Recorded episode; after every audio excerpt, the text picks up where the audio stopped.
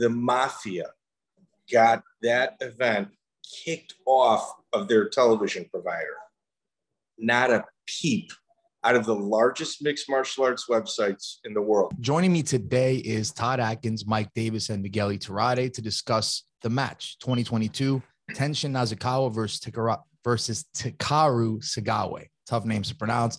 And I want to touch a little bit upon this, specifically like the lack of attention it received on this side of the world, especially. And, you know, before we start, you know, we had Todd on the show already. He called in one time. We broke down UFC pay-per-view, so people kind of know his background a little bit. But I want to get a chance to let you guys introduce yourself, Mike and Miguel, if you can. All right. So, Miguel, I'll start first. My name is Mike Davis. Currently, I work with Abu Dhabi Jiu-Jitsu Pro here in the United States. I am a 20-year promoter. I also work with Ignite Fights, and I've been to about a dozen countries due to the sport of mixed martial arts. There you go. Hey, thanks for having me on. I do the Lights Out podcast right now. It's a history podcast. I like it because I think at this point I'm getting old and history is my thing. I've been doing MMA since '97, and I popped up everywhere I could for, you know, about a dozen years. So hopefully, you know, the Lights Out podcast is where, you know, people can see me shine now. And that's spelled L-Y-T-E-S, Chris Lytle. It's myself, Miguel, and Chris Lytle.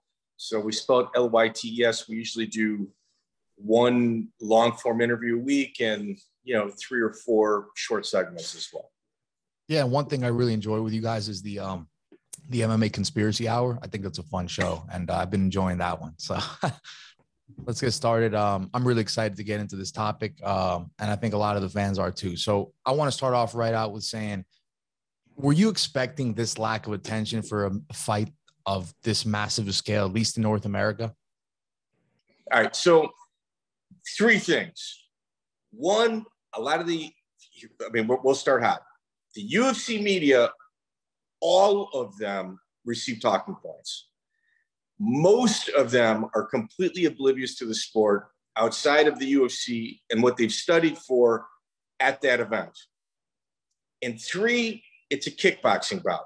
However, there are certain crossover matches in the combat sports world that tend to bleed over into the mixed martial arts portion of, you know, of just the media. This 100% would have qualified for that. To answer your original question, no, I'm really actually not surprised. I think that this was, you know, when I haven't been to Japan in a decade, but when Todd told me that this was the biggest match ever, basically, I really was like, yeah, right. You know, I really didn't even believe it until, you know, we talked to Enson Inoue, we talked to a couple of people, and apparently it was. And I knew that it wasn't getting play in the media. That didn't affect me, though. But I do think the fact that it's kickboxing has never been a frontline sport in the United States. And the fact that it's lightweights, like really smaller weights, is unappealing to the American audience. And whether you like it or not, that's the case. You know, I had a conversation, Mike and I had a conversation with Montel Griffin, a former world champion boxer guy, beat Roy Jones in his heyday. And we were talking about who's going to be the number one pound-for-pound guy after Mayweather. And, you know, Chocolatito Gonzalez, for those that know, you know, maybe some boxing, Roman Gonzalez out of Nicaragua, earned that spot. He was 45-0 and undefeated and stuff like that. And Montel, as a peer, loved him, said he's very technical, but he said he couldn't take him into account for pound or anything like that because it's just the lower weights. And I think that comes up with the American audience. It's hard to market when the fighters are smaller than the models. Okay, so Miguel, you're 100% correct. And I had said certain subjects flow into the mixed martial arts like space. So let's just pretend this one doesn't fall into that category, which it should. The drama and controversy surrounding it in regards to, you know, the mafia and Sakakibara involvement and just the kind of just crossing of those two finally coming to a head, that never got picked up either. Like, let's just pretend, all right, Tenshin fight doesn't. That topic absolutely should have. Yeah, I mean, it's a good point. I'm surprised because of the magnitude of it. I thought for sure they would bring up, look at this, compare, this is going to do a bigger gate than any UFC event has. But part of me, I was thinking in the car, something, I know, Mike, you brought up a few points, but one I was thinking of is the Japanese MMA scene. They aren't catering to guys who are kind of popular in the MMA media here. They used to do some of that. They would bring guys in, you know, back in the Pride days, they bring some guys from like MMA Weekly, or they aren't bringing in Ariel Helwani, Luke Thomas, any of these people.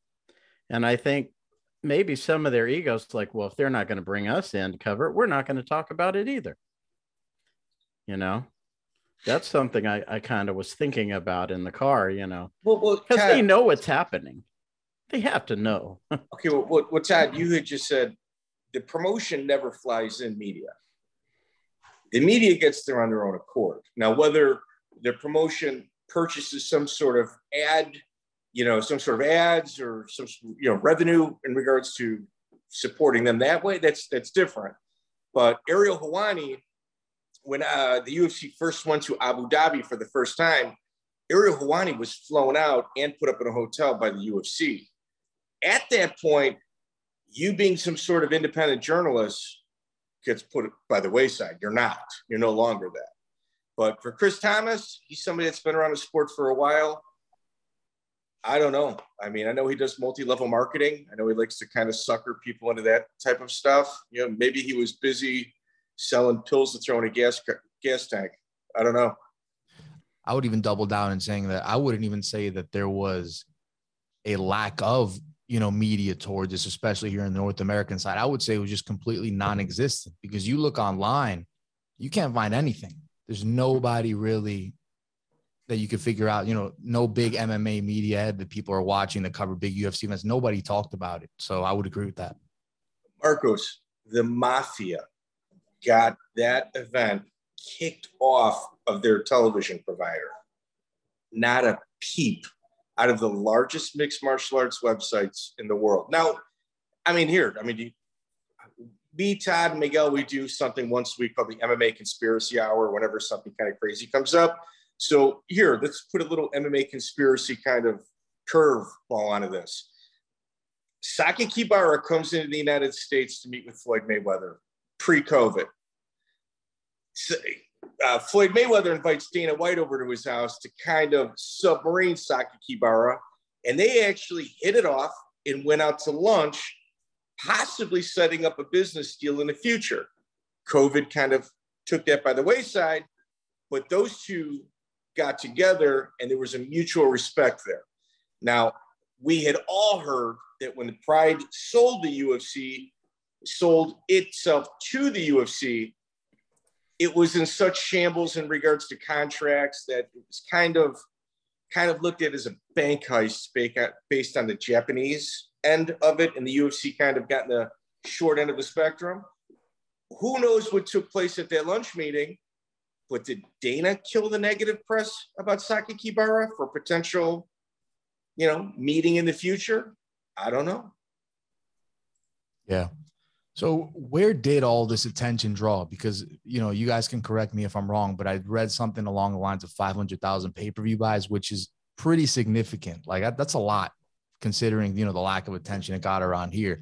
Is all that coming just from Japan? Is it coming from like neighboring countries in Asia? Is it coming from a lot of Asia? It's Japan. And for Japan, 500,000 is a massive number. Massive, yeah. Because there is no pay-per-view in Japan. So it was a huge number for them. How many people were in attendance, Todd? I think it was just over 60,000. That's insane. Yeah, that's wild. You know, I think the same thing, you know, I think the American audience is programmed away from kickboxing. I think it's something that's just really not a frontline sport in consideration. So this is every bit as big as it was in Japan. You know, I was definitely was wrong in missing that point. But I don't think that, you know, we're talking about the media covering it. Why, if it's not going to be shown on any television in the States or anywhere, why would they cover it? Why would they even care, you know? And that's the thing is was there even an attempt to put it on or any, you know, even internet pay-per-views? Well, Miguel, you know, the big channels are taking that. And so the internet pay-per-view came together within the week of the event, within 10 days of the event. You know, this was not going to be a pay-per-view event offered to other parts of the world. And that, I mean, that was kind of like a shoestring deal held last minute. So I don't know, you know, maybe just their initial setup of it didn't allow it to grow. But when you're MMA media, that's your job. You're supposed to. I mean, Marcos, why didn't you cover it? To be honest, I've been so like deep into like the world of like UFC, Bellator, ONE that I haven't really even taken the time to, honestly. Yeah. More so MMA. But I'd say I would agree with what Miguel said. Maybe it's the whole kickboxing thing, because I think if it was maybe a mixed martial arts bout, it would have drawn a little bit more attention for some mixed martial arts fans, at least some, right? Something, but I don't know. They didn't make any effort for people to see it outside of Japan. You basically had to have like a Japanese credit card to order it. You couldn't order it outside of Japan. So the number, like I said before, Japan is not a pay-per-view market. Free TV is the market. Pay-per-view is minuscule. So for it to get 500,000, that's like 2-3 million, you know, in the U.S. comparative, because no one orders stuff on pay-per-view, really. ABEMA is pretty small as a pay-per-view provider. So this was kind of an experiment. And now Ryzen's going to be going to their Ryzen Stream Pass thing, which is going to be another thing, kind of like they're not going to do it like UFC Fight Pass, where you pay a monthly subscription, you can just get all these different events. It's going to be strictly pay-per-view. You pay for the event, you watch the event, and that's it. Next one, same thing. Next one, same thing. So it's going to be different, but it'll be interesting to see how that flies. So Ryzen's actually going over to a pay-per-view format after this? They're launching a stream pass, just like UFC. Originally, they called it Ryzen Fight Pass. They had to change the name. That shows you how much thought they put into this. I wonder if this has to do with you know, all the mafia implications that Sakakibara is kind of been besieged with for a second time. Miguel? You know, I'm going to just harp on the same point, but I harken back to the heyday of K-1. K-1, a big mafia company that had, you know, Ernesto Houst, Andy Hoog, you know, it had a whole worldwide roster of legitimate guys, 80% knockout rate on most of their events and stuff like that. If that didn't get over in the United States, I don't know, you know, I think what Todd said is the point too, that they didn't even plan this event for it. This is a Japanese only event that, you know, with the implications in the country, the good guy versus bad guy image and stuff like that, that's what got people there to care. And they didn't care what the United States thinks, but this would have been the wrong event to market in the States, especially when it turned out to be a 3-round exhibition. It would have actually been damaging to kickboxing, and they don't need that right now. Yeah. And do you guys think that that could be sort of what Todd just touched on, like maybe sort of a remodeling of how fans ingest the, you know, the content, right? How do you think that that could be a big change, you know, maybe changing the pay-per-view format, things like that? Let's start with Todd on that one, since he sort of talked about it a little bit. Well, this is something that I've been talking to Zach about, and he was kind of, you know, my friend Zach Scott, you know, he lives in Japan. He trains in Japanese gyms. He's a translator, so he speaks Japanese. And his impression, I mean, from what he's talking to me the other day, is Ryzen really doesn't seem to have any interest in the U.S. market at all right now. In fact, they're really not, even though they're starting to open up a little bit in Japan, they don't really have any interest in bringing in foreign athletes. They're going to, you know, for the time being, keep it mostly Japanese fighters fighting each other. For the time being, as to where, you know, when the Pride was in its heyday, even Shudo for that matter, a lot of those cards, they had foreigners on the cards, but Ryzen doesn't seem interested in really making a push for that at the moment. Can you break down sort of like what it's like to get the tickets for a fight like this? Because that's something that I was watching on, I think it was Todd's show, and I think that's really interesting, and it sort of speaks to how big this event was and what people missed out on. Like, what was that whole process like? Like, sort of like, what were the ticket prices, and what was it like to have to get the ticket? The cheapest ticket was $300. The most expensive was $30,000, which was ringside, obviously. Zach went to the event. Obviously, he got the $300 ticket. He actually got two of them. I think he was able to get them. But like I was saying, when I went to Pride events, and I went to the biggest ones, I bought tickets to those at like Yokohama train station. You know, you just go in there and there's a spot there where you could buy them. And for this event, you had to win a lottery just to have the opportunity to buy a ticket. So it was another level. You couldn't just go somewhere and buy tickets. I just am of the opinion that pay-per-view in general is kind of a thing of the past, you know? So I don't know, this sort of is like a personal ticket, or, you know, maybe it's just yes, it's definitely paying for the view, you know what I mean? But I don't know if it needs some type of remarketing or rehashing, because pay-per-view really does reek of the past. I think, you know, the UFC used to model their contracts with the pay-per-view buys, and then there were so many non-pay-per-view events. Pay-per-view is losing its influence. It's lost its influence in boxing, only at the upper highest levels. But, you know, so I'm not overall sure if this is the thing that's going to save kickboxing, or, you know, make kickboxing become a major, you know, crossover into the media stuff. So, you know, you can take it with a grain of salt, but I'm not sold that pay-per-view is the future. I think it's the past. Yeah. Do you think there's a page maybe they could take out of, let's say, Pride's book, right? It was a Japanese promotion, but it was able to, you know, sort of reel in some of the American fan base, right? Mike, what do you think about that? I think... I think the only thing that what drew the Americans to Pride were the freak show fights. It's the very thing that everybody likes to poke fun of and make fun of right now. But the circus big top that Pride was due to the fact that they had Bob Sapp on it and Crazy Horse Charles Bennett. And even Rampage fell into that category. And those guys are the sweat that Pride was built on. And it also allowed them to highlight the other fighters like Mirko Cro Cop, Fedor Emelianenko, like when those two met. And, you know, it's like, I mean, you're talking about two things. But Pride, I mean, if you're going to build like Pride, you're going to have freak show fights and have a good stable of fighters to kind of, you know, lay the foundation of the house.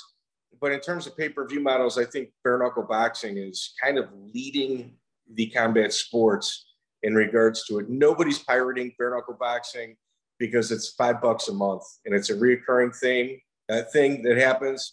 And I think David Feldman is really putting a foot forward and showing the old guard on how to properly market your event.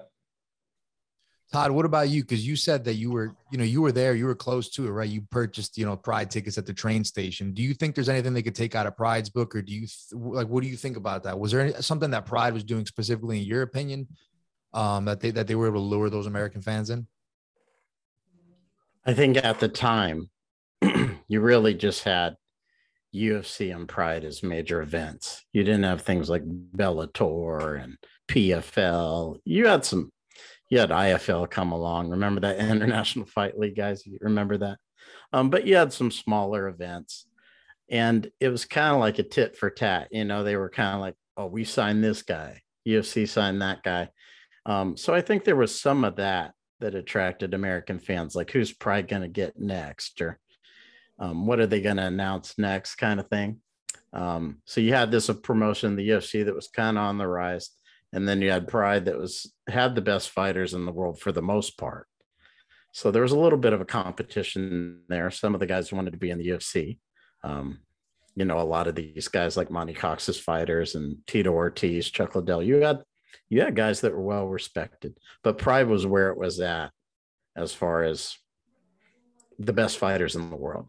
So I think that's what attracted the American fans the most. Todd, I want to ask you also, because you said, I saw in one of your videos that you said that that the fans almost support these big fights in Japan more than they do like in the United States, right? What do you mean by that? Like, are they like more passionate about it? Are they like buzzing about it like way long, like months prior to the fight? Well, I think had this one not been pulled from TV, you would have saw more of that. But what I meant by that is when fighters come to Japan, and Mike and Miguel know this, they're treated very well by the fans and usually by the promotions as well on a different level than the UFC per se. Especially like Pride and things like that, the fans are just rabid. Now, there are some smaller events where the fans are more hardcore, and they may not react the same, you know, especially events like Korakuen Hall. But the Pride events, the fans swarm the fighters.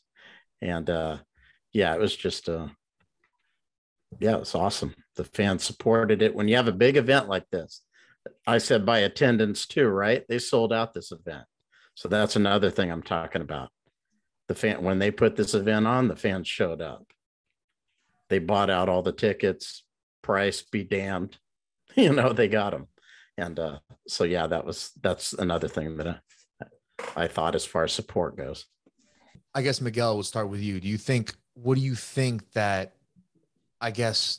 What took so long about it? What do you think that was the holdup for a fight like that? Do you think, is it a money thing? Is it, I don't know. Cause I'm not from, you know, cause this isn't something that I'm into too much in terms of like the kick. It's not that I'm into, I love watching it. Like I was really into the fight, but being so into the MMA space, I kind of wonder about things like this, looking from the outside in, you know? You know, I think as that there's definitely a cultural way to look at this. And I think that Japan's culture is different than ours. You know, I think at the highest level, you know, we've seen it happen in boxing where, you know, Showtime and HBO will never work together and that sort of stuff. And, you know, eventually people start to work together. The bigger things get when everybody brings something to the table. I think those types of things, that's the way the American system works and what we're used to looking at there. I think, you know, having the power to say no gives you a lot of power. And over there, that could play into it. It's egos and things like that. So I don't know if it could have happened, but I've heard things like it should have happened 5 years ago or things like that along the lines of that. And, you know, at some point, the fighters also start to run out of opponents. They start to run out of options. It's always hard to take a step back and make less money for your next fight, you know, than you made the last time. So once you get to the upper echelon, like these guys are in their sports, you know, they're also looking for the payday. So at that point, it takes like a normal fight. But the Japanese politics, I could see them not overcoming certain things. Like, they, you know, this may never have happened. They probably let matches like this go by. That would be my estimation because it was special for that reason, I think. Yeah, Mike, what do you think about this? Do you have, in your opinion, is there a specific reason why this fight took so long to come together? Well, they were, you know, champions on two rival promotions, and they had to have a third promotion to bring both of them together. And I mean, if you think about it, think about like Bellator's biggest champion and UFC's biggest champion and having them fight on an independent circuit, like there's a lot of moving parts there. And there's a lot of egos and there's someone's feelings are going to get hurt, whoever loses, you know, maybe their brand is damaged. So, I mean, that's for this fight to even like take place, to be honest with you, whether it took so long, obviously you're correct because it took several years to take place, but the mere fact that it did happen and that a round table discussion was able to come up with, you know, both sides being happy, I mean, that's pretty impressive. I think that's something that only could be done in a country like Japan. And what was that promotion that they found, like that level playing field on, if you will? They just formed it. They formed a separate promotion together. And so that's part of the reason, I guess, why it took so long, right? Was to just find that common ground between the two promotions where they would fight and all that stuff. Yeah, I think it's that common ground took several years to get there. And they were both at wit's end. You know, the Japanese are, you know, very strong-willed people as well as, you know, they have an ego there and, you know, the public pressure. And, you know, with 500,000 pay-per-views, Todd, you're saying it's huge. If this was on like Fuji TV, it probably would have been about 3 or 4 times that in regards to, you know, eyes being on it. And yeah, food, probably more than that. The incident no doubt. You know, grandmothers watching it, you know, grandmas at home were interested in seeing the fight. So, yeah, I think really fast, I think what's missing is Japanese athletes like that we had 20 years ago. Even, you know, like in Pancrase, they had guys that were able to go to UFC. In Pride, they had Sakuraba, who was the superstar there. And again, you're talking about guys that if you're going to compete and bring in world level opponents, basically have to be heavyweights, have to be big guys. And that is what's absent in the Japanese market. They haven't built a new guy. You know, it's not like they're, you know, those schools didn't seem to continue and breed those stars. And I think that's what's going to take to bring them back into that is somebody who catches the natural interest over there, like a Sakuraba, but turns out to be able to compete on the world level. You know, in MMA, to Tenshin, crossover to MMA, too small, he wouldn't be a world level star. Let's keep going here. So what I want to ask is, in hindsight, I want to ask both you guys, do you think that this fight lived up to the hype? Was it more than what you expected? Was it less? Obviously not around here in the United States, but in that area in Japan, at the very core, do you think that it lived up? Because it seems like it was a mega super fight. Todd? I want to say yes and no.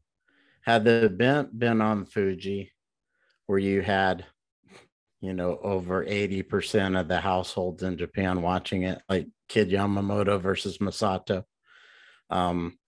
then it would have lived up to the hype. Now, as far as the event, I mean, don't get me wrong. The Tokyo Dome was packed. It was big. But had it been on Fuji TV, it would have been much bigger in terms, like, for example, Zach was telling me you really didn't see a lot of posters around or stuff on the trains or anything like that, even though the event was sold out. You weren't really seeing that push because of the scandal beforehand. Because of that, it wasn't as big as it should have been, in my opinion, but it was still huge. But it would have been much bigger had it been on Fuji TV, on national TV. It would have been much bigger. Everyone would have watched it. You know, people who have no interest in fighting, just like Kid versus Masato. All kinds of people would have been watching that had no interest in fighting. And that's when it would have been as big as it should have been. What exactly is that? Like, is that because you said that it was something that it would have been a lot better had it been on Fuji TV, right? There would have been more viewership, perhaps. Before I get to you, Miguel, what exactly is Fuji TV for the people that don't know? Is it like a big streaming platform for sports in Asia, or? Fuji TV is kind of like where, you know, how we have ABC, NBC, CBS. Yeah. Japan has like 3 channels also, and Fuji TV is one of them. And so it's basically every household in Japan has it. National TV is much bigger than pay-per-view in Japan. Streaming isn't even a thing. You know, people turn on their TV and you have your channels. You know what I mean? Buying extra channels and having a cable package and all, that's not common in Japan. And Miguel, what do you think, getting back to that? Did the fight live up to you looking back in hindsight? You know, like I said, you asked that, let's just be thankful they didn't present that to the American audience, because it was, you know, sure, it really wasn't explosive as a fight and stuff like that. So, but for Japan, I think it had a lot of drama. And I think, you know, the possibility of a rematch could potentially be there. I think, you know, I just don't know. You know, again, it's kickboxing, so it's the kind of thing that's not my wheelhouse and stuff. But this aspect, this fight had the good guy versus bad guy kind of like images between the guys and things like that. And, you know, if it could be recycled, they probably will a few years down the line. The guys are young enough. They could probably do it. But, you know, the sequel usually makes less money, you know. So I think we've seen the heyday of the fight. I think it is what it is. It would be best served as a standalone, even for the Japanese audience, I think. Well, I think it could be recycled, but not as the same fight. What's going to happen is Tenshin is going to boxing now. He's going to start a boxing career. They already have Inoue, who's one of the best fighters in the world in Japan. And so I think they could have kind of like Tenshin fighting on his undercards. You know, that would already be huge. A lot of people would come just to see that, just to see them both fight on the same card. Not necessarily have to fight each other, but maybe someday that could happen. And that would be a massive fight, obviously. They're close the same weight. So I think Inoue is 125 and Tenshin's right around that, 135 or something. So they could concede, but Inoue is super experienced. You know, he's one of the best boxers in the world. I don't know if that would ever take place, but Tenshin coming up as a boxer, that's something a lot of people would come to see just because he's on the card with Inoue. Takeru retired as well after the fight, didn't he? So, I mean, or is it that he just retired from kickboxing? Well, he says he wants to go to MMA. I've talked about this a little bit on our show. This is something that Pride used to do, which I just talked about. The punch, you know, like the big punch that they would land in between events was all almost as fun to watch as the event itself. What are they going to do next? If they could get, you just lost Tenshin, who's going to boxing. That's just all there is to it. If they could get Takeru away from K-1 somehow, Ryzen, that would be the punch, you know, like the Pride used to do. You know, like when they signed Murillo Bustamante away from the UFC, Murillo was champion at the time. You know, Pride used to do some crazy stuff as far as signings went. Or they bring in some guy who had a huge reputation. Somehow the UFC didn't get him. Pride did. You know, that's something I think would, because you got to capitalize on this. You just had this big event. If you don't capitalize on something, if you don't hit some sort of home run within the months after, that's not good. You need another. Well, you have all these eyes on, you need some kind of, you know. I think I'll start with Miguel on this one. What do you think? Is there ever a fight that came close to you for this fight in like the history of Japan? Was there ever a fight that even approximated this one? Because this is known as the greatest fight of the century. People have deemed it that. What to you comes close to that one? You know, if not better. You know, the heyday of the MMA and Pride shows, and I don't even know, I think it may have had a different name, but the 2004 New Year's Day events in Japan, I believe that was Fedor, Nogueira, you know, that level of main event, Enson Inoue, you know, I'm going to look them up so that I don't fumble around too much in front of you guys here. Well, but while I do that event at the same time was going on in New Year's, was going head to head with K-1 presenting what Todd called the previous biggest fight, which was Kid Yamamoto and Masato. So if you look at like topping that day, I don't think that there was, you know, as I understand New Year's in Japan, again, these TV stations, the three terrestrial channels, as they call them, dominate, and one of them has like a variety show everyone watches where everybody's like doing, you know, whatever, you know, type of variety, you know, music presentations or whatever. And then there's the fighting shows, and they split the audience basically. And when certain fights happen, the fight pulls away, you know, the audience there. And you're talking about the entire country, a population of 150 million people. So not to correct Mike, but when he goes, you know, 3-4 times the 500,000, you know, it's probably more along the lines of 30 to 40 times that amount would have seen the fight. So that part, I don't think that they have a hard time matching. But for pure pomp and spectacle, and you know, the card, the entire card, like who else fought on this Tenshin card? You know, like that's like for the sheer spectacle. New Year's 2004. What about you, Todd? Oh, for me, it was Yoyogi Stadium 2002. You know, Japan, when I got there, the World Cup was in Japan. The night I landed, they beat Russia. First game they've ever won in the World Cup. And wow. Japan, the promoters kind of capitalized on that. They called, you know, they had this event at Yoyogi Stadium. I don't know if you've seen it. If you haven't, I'll send you some footage of it. But it was at Yoyogi National Stadium. So there was like 90,000, I think, 91,000 people. And that's where Bob Sapp fought Nogueira. Yeah, Cro Cop fought Sakuraba. They had some, Don Fry fought Jerome Banner. They kind of had a K-1 versus Pride sort of thing going, but it was an outdoor show. They called it kind of their fighting World Cup. So it was, they had all that spirit going on at the time. It was like what just happened. They had this massive event. People turned out for it. And that's something that only the Japanese can do. I don't think the U.S. can do it right now. But when the Japanese wants to do it, and not just that, you watched the match. You saw all the spectacle of it. You saw all the video and everything. It was next level compared to what the UFC does. It was, yeah, just totally another level. And that's something that Japan can do that other people can't do. For the data people out there, so December 2004, K1 Premium Dynamite.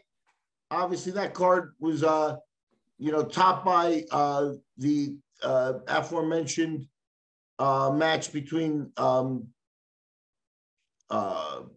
missing the Japanese guys' names. Are you talking about Masato and Kid? Yeah, was that Masato? Yeah. Okay, yeah. Masato, Kid Yamamoto. Obviously, yeah, that was huge. Don't get me wrong. That was big, yeah. So that Masato, Kid Yamamoto, that was the fight, the headlining the K1 event. That's the showstopper that the entire country watched. That card also had Akibono versus Royce Gracie. Yeah.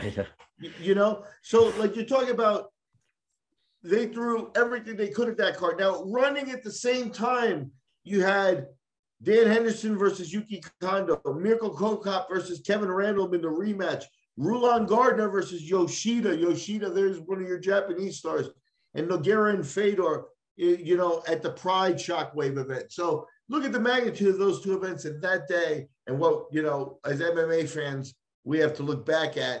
And I don't, to me, I think it doesn't match up.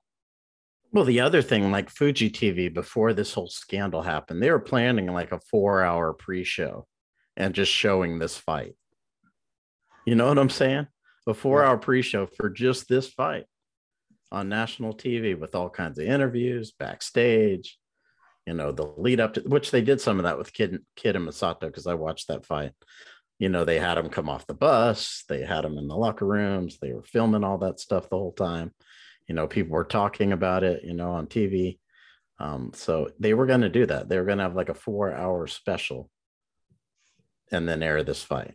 So that's what I'm saying. When it couldn't be as big as it could have been, where everyone was watching it, and maybe it would have catapulted some of the Japanese scene again, because it's not where it was before. It's just not. A lot of people don't think it'll ever get there again. So that's kind of what I'm talking about when I say, is it as big as it could have been? Yeah. So speaking of big fights, right? Is it too early to maybe think of what could be next in terms of mega fights in Japan? Is there one that comes to any of your guys' minds in terms of what could even match that? I mean, it doesn't have to match it, but is there something that could even come close to making such a mega fight like that? Because I think that the match 2022 sold like about, or did over like 25 million in revenue or something like that, if I'm not mistaken, which is incredible. Is there anything like that could be close soon? Todd? Not without those two guys involved. I mean, I don't think MMA wise they have anyone that can, generate that right now. But those two guys were the guys, like I said, people have been waiting 10 years for the fight. They were the same weight, Takeru hadn't lost a match in about 10 years. Tenshin had never lost a fight in kickboxing. So it was kind of like a volcano that people had been waiting to erupt for a long time, that everyone saw it was there, but, they couldn't get it to explode. And, MMA wise, they don't have that. Now they had some guys on the show, especially Yaman. That's what he's called, Yaman. He kind of, I think, came out of this show kind of, I would say, with the biggest momentum of the guys on the undercard. But could he be in a fight of that magnitude anytime soon? No. And I don't think they have anyone MMA wise who could do it either. You know, they got Mayweather coming up. He's going to fight Asakura, Mikuro Asakura. Yeah. But it doesn't have the same interest at all as Tenshin's fight with Takeru. It's going to be hard. I mean, if Japan could build up their MMA again, maybe they could generate some of that just by creating somebody. But that's what it'll take. Now, you're saying MMA specifically because that's where you think the money is, right? The money's clearly not in kickboxing. I mean, it's obvious. Well, they could generate someone in kickboxing too. Don't get me wrong. It could be either one. But those two guys were just head and shoulders above everybody. So they have to generate a couple of guys again, you know, and that's where the challenge is. You know, Todd mentioned a name that is interesting, and though he's not a heavyweight, he is a guy who's established himself on the world level as a guy who can compete with anybody, and that's Takeru Inoue, the world champions super bantamweight boxer. Yeah. Now, if him and Tenshin's never going to get to that level. If he wants to have his head removed for him, he can fight him. They call the kid the monster. I mentioned Chocolatito Gonzalez way at the beginning of this. Inoue coming up was aimed at beating Gonzalez because Gonzalez had made a career for himself fighting in Japan. He actually started out at super flyweight and skipped a weight because he just, I guess, was cutting too much weight and missed Chocolatito Gonzalez. But you're talking about an elite of the elite, a guy who's already in the pound for pound top five probably in the world right now. So that match to me, you know, maybe they can create something there because they've got a world level athlete, but, you know, putting Inoue against real world level competition in Japan might be better and then have the tension. I don't know how that would work because Inoue is a truly elite boxer. To put a guy who's crossing over to boxing after a career and something else in there is to me a joke athletically. So, you know, but that sometimes it doesn't eliminate the big fight. You know what I mean? Akibono Grace, did I mention that before? Yeah, I mean, Teddy Atlas, I saw him say that he thinks Inoue is the best fighter currently. So Teddy Atlas is really high on Inoue. That's a good opinion right there. Yeah. Yeah. So, yeah, I mean, let's see what the future holds, right? And I think that's a good wrapping point, you know, in terms of talking about all this stuff, you know, the lack of attention, all that stuff. So it was good to bring you guys in to get some insight because, you know, a lot of people that watch at least this channel are more so into MMA and not so into that event. And I hope it brings some awareness towards the event and people actually go check out the fight. So I want to thank you guys for joining the show. But before you leave, where could the people find you guys? You know, all the shows, all that good stuff. We're at the Lights Out podcast and Lights Out clips on YouTube is probably the best place. You can look up the Lights Out podcast on Spotify, Rumble, iTunes, and all where, you know, you can download podcasts. And we do long form interviews with fighters, you know, with a historical spin. Chris Lytle, Mike Davis, the MMA detective, and myself are the team. Todd helps us out with the MMA Conspiracy Hour. Todd's got his own thing going. I'm going to let him go. Yeah, and it's Lytes because Chris Lytle, you know, that's how he spells his last name. And they do a lot of historical stuff. So if you look at guys from the old school, these guys have more than anybody. And, you know, the MMA Conspiracy Hour is kind of a spinoff of that, which is something that me and Miguel and Mike do, which I really enjoy doing. And they have that on. So they have a Lights Out podcast YouTube channel, and then Lights Out clips is what that's called. And that's where they tend to keep those. And then I have the show Todd Atkins Show that I do primarily on Instagram, you know, and then I'll put it on some of the other platforms, just clips of it and stuff like that. But that's mostly where I do mine. So it's the _Todd_Atkins_show. And that's where I do it. All right, guys. Thanks again for joining the show and take care. Yeah, appreciate it. Thank you.